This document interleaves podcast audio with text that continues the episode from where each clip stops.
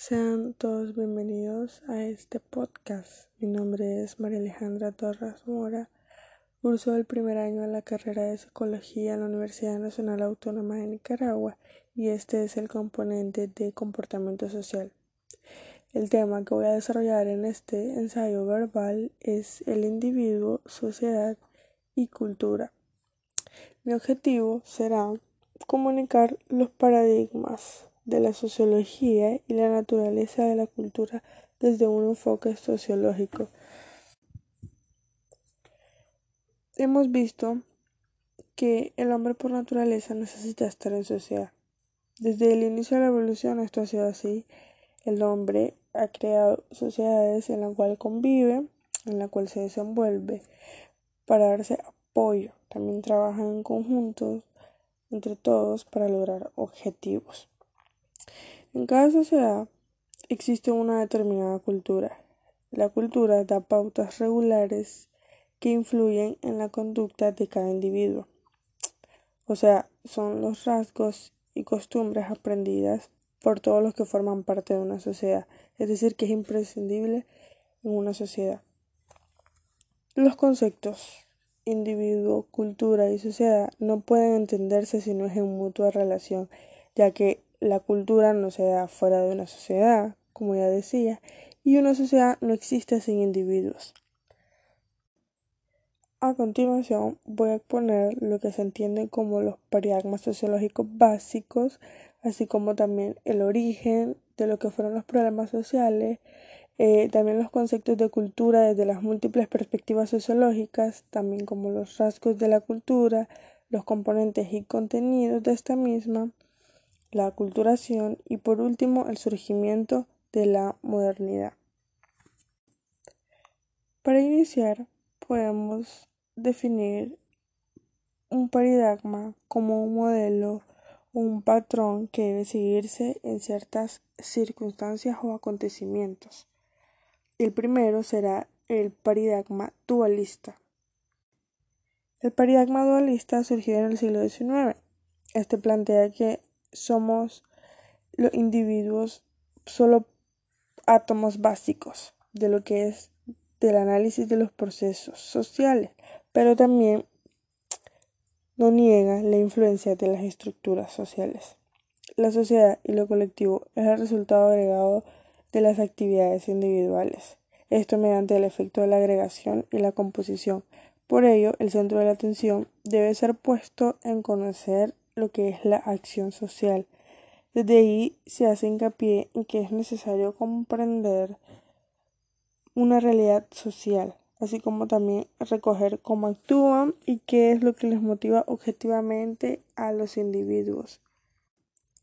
El autor reconocido en este pensamiento fue Max Weber, ya que consideraba que la conducta social estaba orientada por el comportamiento esperado de otro.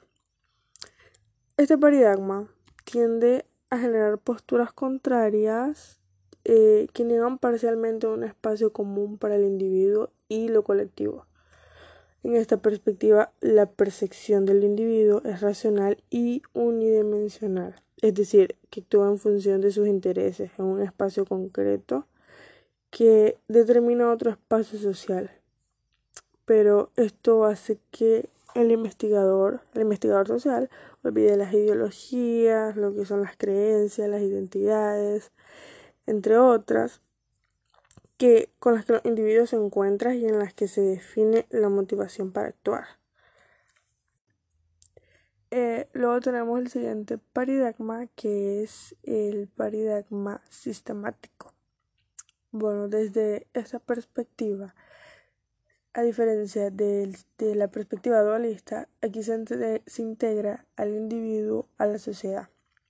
Pasa de ser el centro a ser también parte de grupos sociales. Desde esta visión, lo fundamental es explicar la reproducción de lo social, también comprender el orden social y así prever sus limitaciones, las contradicciones y fortalezas a través de las metodologías que permiten este conocimiento. Las expresiones teóricas de este paradigma son el marxismo y el estructuralismo. En ambas se observa un orden social consensuado entre todos y cuando se implica un conflicto entre clases, que esto sucede cuando hay contradicciones en la estructura social, en el sistema, entonces se da un consenso, que es la base del cambio para alcanzar un nuevo equilibrio. En este paradigma los individuos y los grupos sociales son considerados ordenados en donde en donde están situados. Es decir, un individuo es portador de múltiples estatus y distintos roles. Esto abre la posibilidad de que exista un sistema mundial, una sociedad red, al asumirse y visualizar la relatividad del espacio físico para la comprensión de un sistema social. Eh, este paradigma tuvo varios descubrimientos. Eh, voy a decir dos de ellos. Por ejemplo, esta, se multiplicó las desigualdades y también aumentó los ámbitos de la socialización. El paradigma constructivista. Bueno, este está basado en el supuesto de que la realidad social es una construcción sociohistórica producida por la acción social de agentes determinados. La perspectiva constructivista es la nueva visión entre el individuo y el entorno en que se desarrolla. Lo pone como sujeto, como miembro de grupos sociales y como actor. A la sociedad la coloca como el lugar en donde se mueve un individuo capaz de reflexionar y de decidir en un espacio multidimensional. En esta perspectiva se puede comprender una estructura y una acción incierta entre la sociedad y el individuo. Y esto no es por el modelo teórico inadecuado o por lo poco que se conoce, sino es porque la realidad social no puede concebirse, tampoco se puede analizar o pensarse como reglas fijas, más bien es eh, como el resultado dinámico de las múltiples relaciones entre sujetos asociados o grupos. El origen de los problemas sociales. Fue entre el siglo XVIII y el siglo XIX en el que hubo grandes cambios en el sistema de producción acuícola.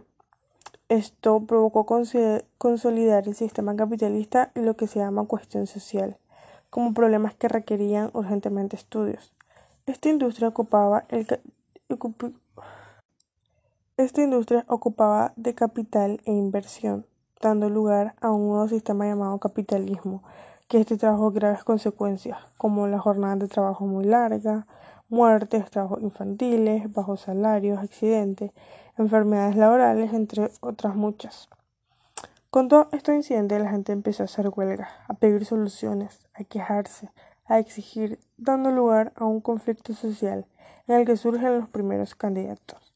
La llamada cuestión social, las explotaciones, enfermedades, pobreza y todas estas requerían urgentes explicaciones y ninguna de las ciencias sociales que existen que existían hasta ese momento daban respuestas o servían para explicar estos conflictos.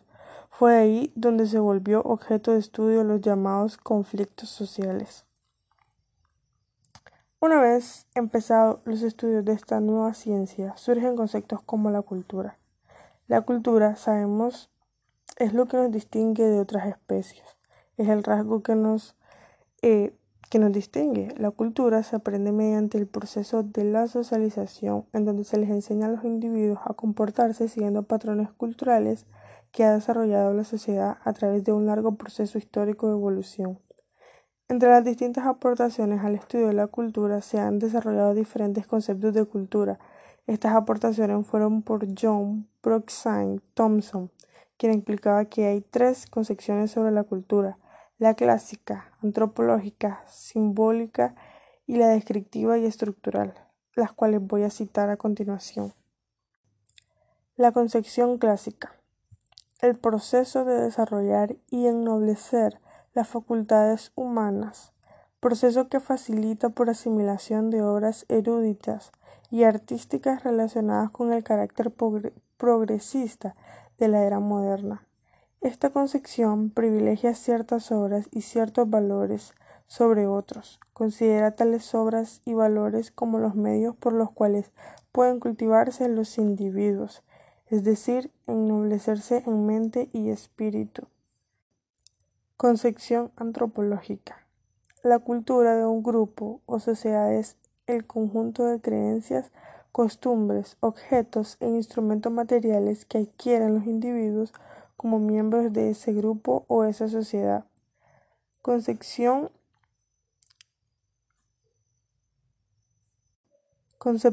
simbólica. La cultura se empieza a analizar como si se tratara de textos literarios, en los cuales se busca descifrar patrones de significado y matrices de sentido. Thompson lo considera un avance, aunque cree que su plano metodológico queda corto porque no analiza las relaciones de poder, los contextos en los cuales la cultura se usa, construye y reconstruye.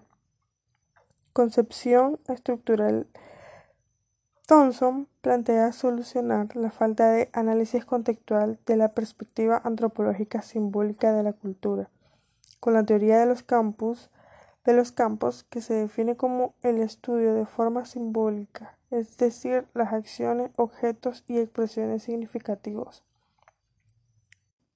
Una vez definidas estas concepciones de la cultura, es importante mencionar los rasgos que definen significativamente a la cultura. Entre las más importantes están 1. Que la cultura es algo meramente de los seres humanos. 2. La cultura es el factor base de la sociedad humana y solo se puede desarrollar en la misma. 3. Es una adquisición, es decir, algo aprendido, adquirido a lo largo del aprendizaje por socialización. 4. La cultura es institucional. En la sociedad hay mecanismos de comportamiento que suelen conformar parte de la personalidad de los individuos de acuerdo a sus papeles o roles que desempeñan. 5. Por la cultura es que los seres humanos nos adaptamos al medio físico, con los instrumentos y materiales diversos que permiten elevarnos más allá de las posibilidades fijadas por la naturaleza. Sobre los contenidos y componentes de la cultura existen varios, y estos son amplios dependiendo del tipo de la cultura, de su desarrollo y también de su complejidad. Aun así, los componentes de la cultura pueden ser divididos en diferentes elementos, como los elementos eh, materiales, en los que se influyen las herramientas, los productos de artesanía, entre otros. También los elementos cinéticos, que son las conductas manifiestas. también los elementos psíquicos, que estos abarcan los conocimientos, las actitudes y valores de los individuos de una sociedad. Como ya mencionaba antes, estas clasificaciones pueden ser muy amplias y muy complejas. Por ejemplo, en los elementos no materiales de la cultura se hace mención a los elementos cognitivos que son los conocimientos sobre el mundo físico y social en las que van las creencias, los valores, normas, principios, en fin, muy extenso. Hay que resaltar que la cultura está en constante evolución. Las creencias, ideologías, Tradiciones, normas y tecnologías son las herramientas que utilizamos para adaptarnos al medio en que nos desarrollamos. Llamamos aculturación al proceso histórico de evolución y transformación que resultan de, la combinación de varias culturas que se, que se han dado a lo largo de los años de la evolución. Gracias a las migraciones y a los intercambios, esto se hizo que se produjeran nuevas culturas o mezclando unas con otras, haciendo y también haciendo desaparecer algunas. Visto desde este punto de vista y partiendo de dicha premisa, podemos subrayar como ejemplo el, el momento histórico cuando se dio el descubrimiento de América por parte de Cristóbal Colón y es que esta acción dio lugar a que los indígenas de estas zonas de América descubiertas se vieran en la obligación y en la necesidad de llevar a cabo un proceso de aculturación. Así, entre otras cosas, tuvieron que ir asimilando las creencias religiosas cristianas de España. Los procesos, los procesos de aculturación tienen diferentes grados de supervivencia, de dominación, resistencia, destrucción, modificación y adaptación de las culturas nativas. Este procedimiento contempla la interiorización, la valoración y la identificación de los valores culturales.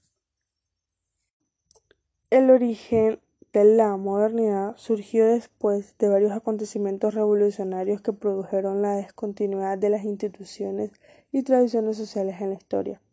Las cuatro dimensiones que dieron lugar a la modernidad fueron el capitalismo, la vigilancia, el poder militar y el, y el industrialismo. Todos estos cumplieron una función para dar lugar al modernismo. El capitalismo separó el orden político y el económico. La vigilancia generó una forma de controlar las actividades de la población mediante el uso de la información. El poder militar controló la violencia dentro de su territorio a largo plazo y el industrialismo implicó el desarrollo de un sistema de organización social. Con estas eh, dimensiones es necesario resaltar que todas están asociadas entre sí, todas generaron un gran cambio histórico durante el siglo XX. La educación, la guerra, la globalización, como ejemplos, van a cambiar las instituciones tradicionales por otras nuevas. En conclusión, podemos estar segurísimos de que gracias al surgimiento de la sociología como una ciencia se ha logrado desarrollar más eficacia en las sociedades, debido, al, debido a que el estudio sistemático del individuo en sociedad en conclusión, podemos estar seguros que gracias al surgimiento de la sociología como tal una ciencia se ha logrado un desarrollo más eficaz en las sociedades, debido a que el estudio sistemático del individuo en la sociedad y las diferentes que hay en esta nos permite la obtención de nuevos datos que benefician a nuestro país Nicaragua, ya que tratan de dar diversas respuestas y posibles soluciones a, a los problemas sociales.